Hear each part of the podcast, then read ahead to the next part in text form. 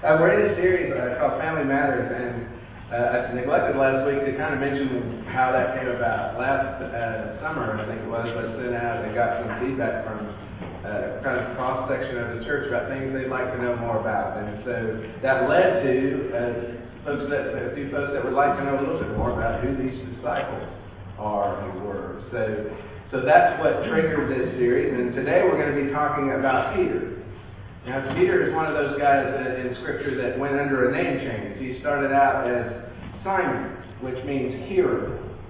And then he became Peter or Cephas, which both mean rock. Peter was the son of a gentleman named Jonas, which is interesting because Jonas was a fisherman, as was Peter, and he grew up in Bethsaida in Galilee. Uh, there was two, two of uh, the family that were fishermen that became disciples, Peter and Andrew, and they fished on the Sea of Tiberias, which is the Sea of Galilee. They were partners to two other disciples, a couple of guys named James and John. Uh, with his brother uh, Andrew, Peter was the disciple of a follower of John the Baptist before following Christ. John was uh, was out. He met Jesus, and he and John the Baptist pointed out to Andrew that Jesus was the, Lamb of God, and Andrew went to Peter and told him, uh, "We have found the Messiah." Now, well, we don't know a lot about these guys, but we know that Peter was an impulsive guy. Peter was the guy that was going to, you know, cut off a person's ear or jump out of the boat onto the water or all kinds of different things. And so Peter, uh, once he's told that, he decides he's going to go find him, and, and so he does. And Jesus tells him, You're Simon the son of Joseph, you shall be called Cephas. Now, Cephas is Aramaic for rock. Uh, so there was no immediate change for Peter because he looked upon Jesus as simply a teacher, but he wasn't yet commanded to follow him, so he went back to his normal world. He went back home, he started, went back to fishing, uh, went to back to Capernaum and his usual life. But it didn't end there for him, thankfully, or for, for us. The second call was. He was on the Sea of Galilee, and it's a famous passage. He, they were all four of them were out fishing, and, and uh, people wanted to hear, hear Jesus. So Jesus said, you know, let me get your boat and go out. And he preaches to the multitudes out of that boat, and and then he tells them, you know, to fish on the. To, would you like to be fishers of men? Come and follow me. And that changed everything for Peter he left at that point. He left his family. He was married, and he up and left his business. Think about it. I mean, we say that it's an easy sentence, but think about what that means. Would you be able to do that?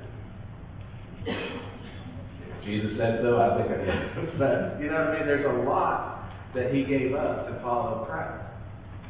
And one of the things that is important to know when we talk about family matters and things that Uh, happen because of Christianity and family. It's not always an easy thing. There's a passage that talks about I've come to bring the sword, and that is going to cause some division sometimes in families.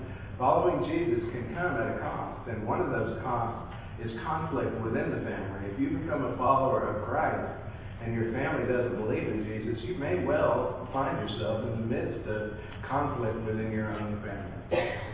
And that's, that's not unusual. It happens to many of us, for many of us. A friend of mine uh, is a completed Jew or Messianic Jew. And his family disowned him when he became a follower of Christ. So there can be um, conflict and difficulties when we make that choice.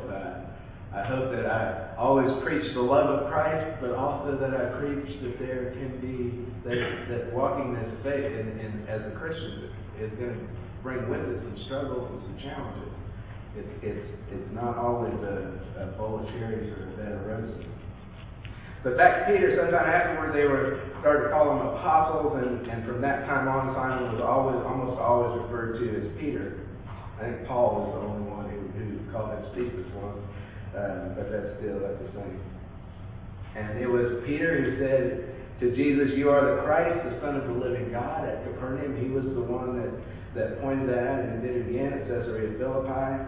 Uh, Jesus says, I'm going to have to suffer humiliation and death. And, and of course, Peter's reaction, as, as many of you will, will recall, is, That's not going to happen. That's never going to happen to you. And Jesus has to tell him, "Get behind me, Satan," because you're not about, about you're about the things of man, I'm about the things of God.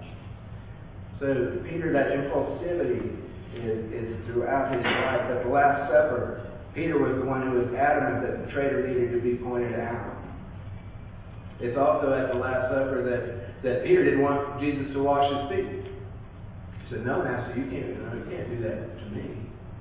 And Jesus used that as a great and, and, and uh, a, teaching, teaching moment for him, but also for us. That as a Christian, we are to be servant leaders, that we lead by serving others. We don't lord it over people, that, that we meet people where they are. And, and Peter lived that out amongst the disciples. Peter just oh, also swore he'd never deny Jesus, and of course that didn't work out either. He failed him miserably. He and John were the first apostles to visit the tomb. Peter was the one who went in, and it was to Peter that Jesus actually revealed himself. And that was a great moment in Peter's ministry because it let him know that he was fully restored. That Jesus, yes, you had denied me, but I restore you to who, to who I've called you to be. And after his ascension, Peter was recognized within the Jerusalem church and outside as a leader. But remember that thing about servant leadership. Peter didn't lord it over the other disciples. He, he led them as one of them. Even though on the day of Pentecost, Peter's the one who preached and 3,000 were saved. Uh, there was persecution against the Christians during that time. Peter got arrested. He went before the council and defended himself. Later on, he went before the council and defended himself and others. So Peter is, is a huge person for us. He was martyred in Rome, likely at the same time as Paul, and, tradition tells us that as they were going to crucify him, and he said, I, don't, I, I'm not worthy of being crucified as my Lord was. And so he was crucified upside down. And that's kind of a history of who Peter was. And there's a lot that we can grab from Peter. There's not a lot about his family. You know, there's not a lot. We don't know the name of his wife. We don't know that. We know that he was married. And we don't know much about his dad other than his name. We know that he left to follow Jesus. He left his family and gave up his business, but we don't know over the three years he was together what kind of interactions he may have had with his family as, as they traveled around. But we do know from Peter about what a church family ought to look like.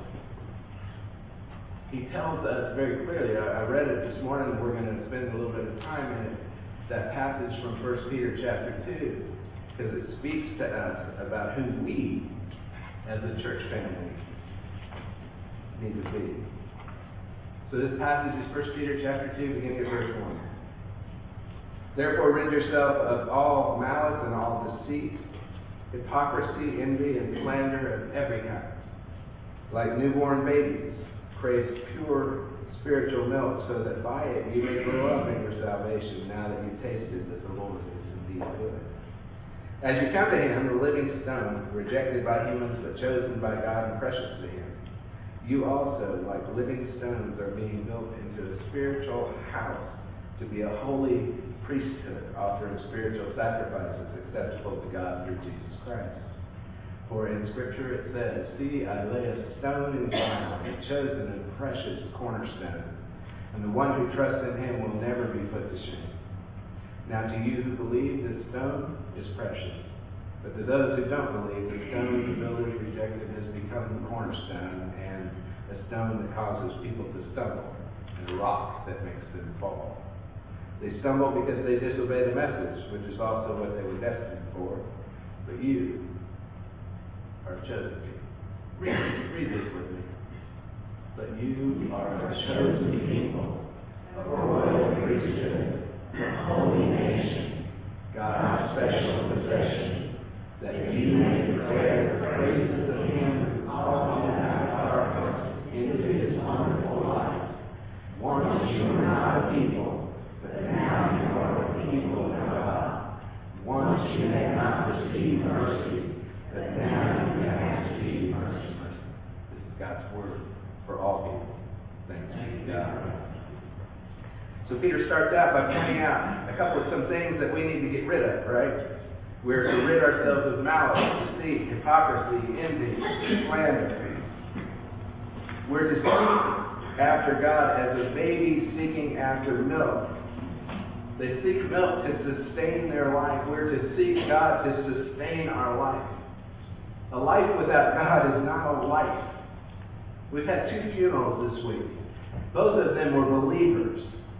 So we got to celebrate. And yeah, we're, you know, I miss Myra every day. I didn't know that. But judging by all the folks who were here yesterday, that had an impact on people's lives.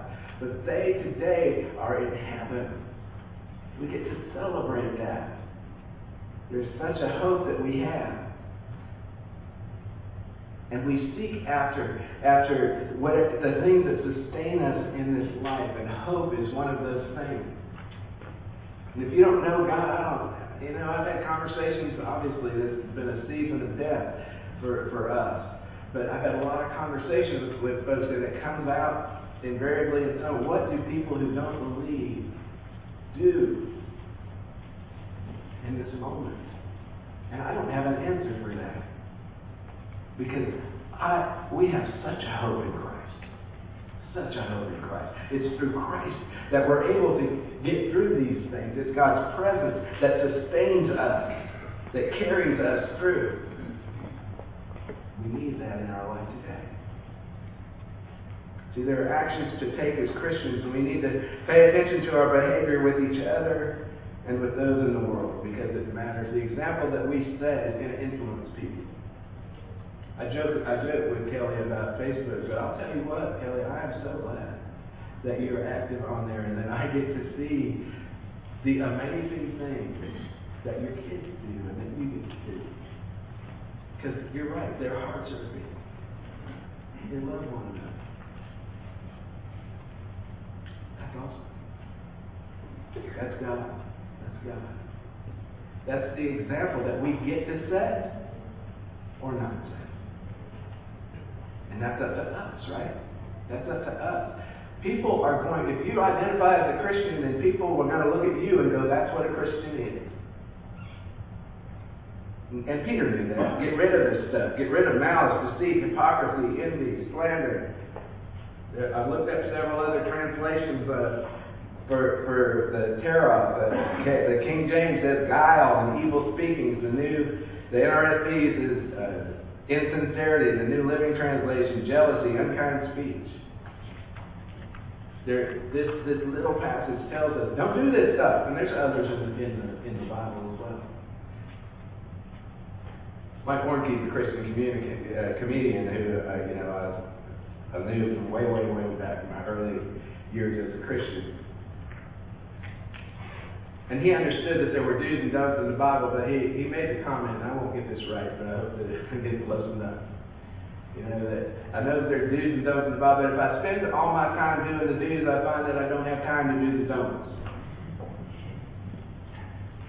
Because we spend a lot of time on the don'ts, but if we focus on doing the do's, then we're going to be further along.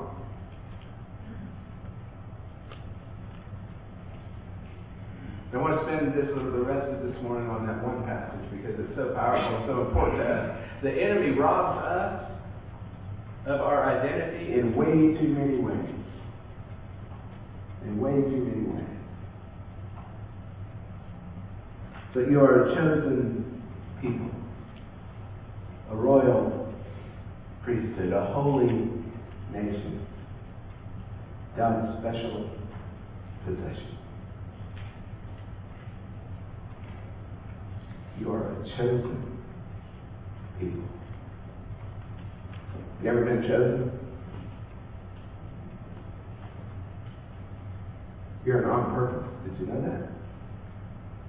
You're not an accident. God chooses you. He chooses you. Creator of everything that is says, I choose Kid Devine. I choose Julie I don't choose Steve. No. I choose you. You are a chosen.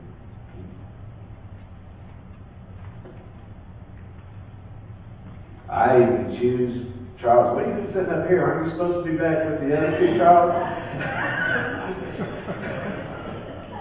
Three of us back here. Have you ever been, now think about that? God chooses you. You are a chosen people.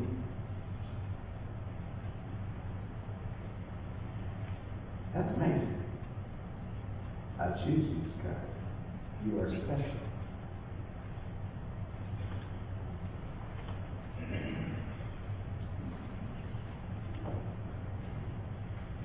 I think sometimes in Scripture we glide by stuff really fast. We can miss the meaning. That's when I want to slow this down. You're not an accident. You're on purpose. You're a chosen person. When the enemy comes to try to rob you of that, tell you that you're not good enough, a lie. God chooses Henry Ewing. You are chosen.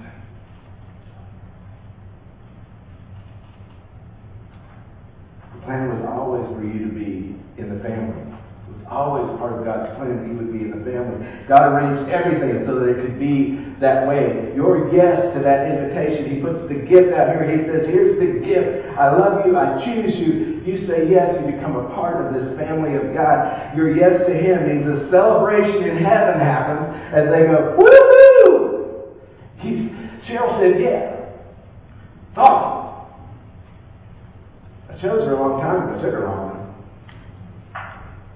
But it doesn't stop there, right? You're a chosen people, but you're also a royal priesthood. See, that same yes when you come into the family of our, brings you into the family of our King, who happens to be our high priest in the order of Melchizedek, Jesus the Christ. You are part of a royal priesthood. And just to be clear, it's not because of you. Not anything that you did, other than you said yes. You don't earn this. This is what Jesus did for us. We get to be part of that royal priesthood. And I know some of us struggle with that idea of priesthood. Some of us have this weird thing about priests. You know, I grew up Catholic, so I got a weird thing about, you know, you can't call me a priest. I'm wrong when I do that, by the way.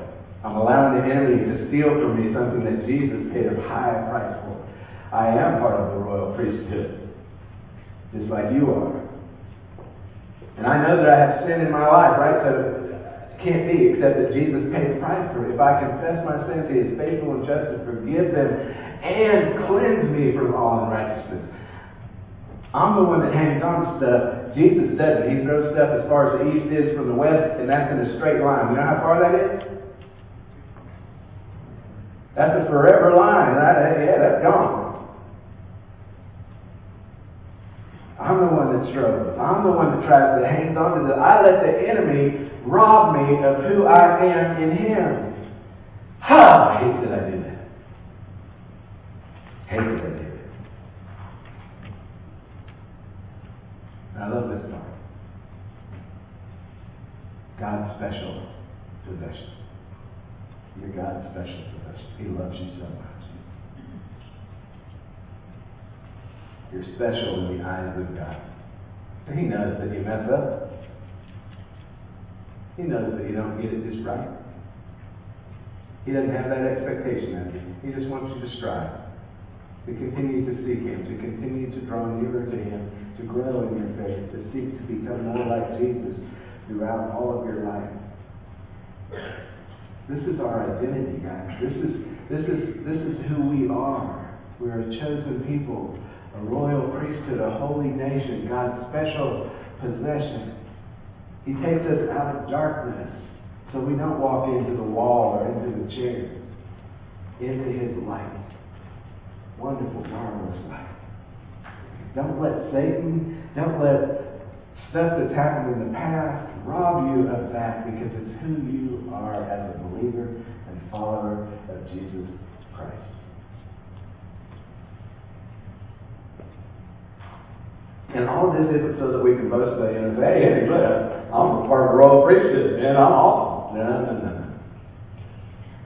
I'm chosen. God chose me. That isn't what it's about.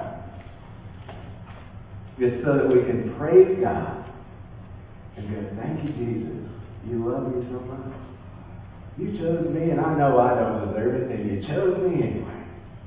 And you love me anyway.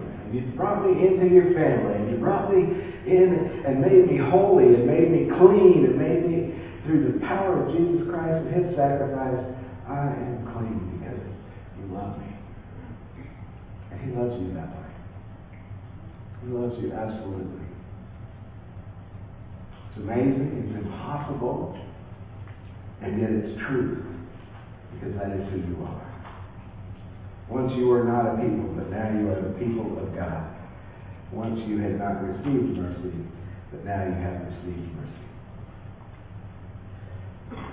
I'm going to take just a little liberty. Once you were not a family, but now you are the family of God. Who you are. Who calls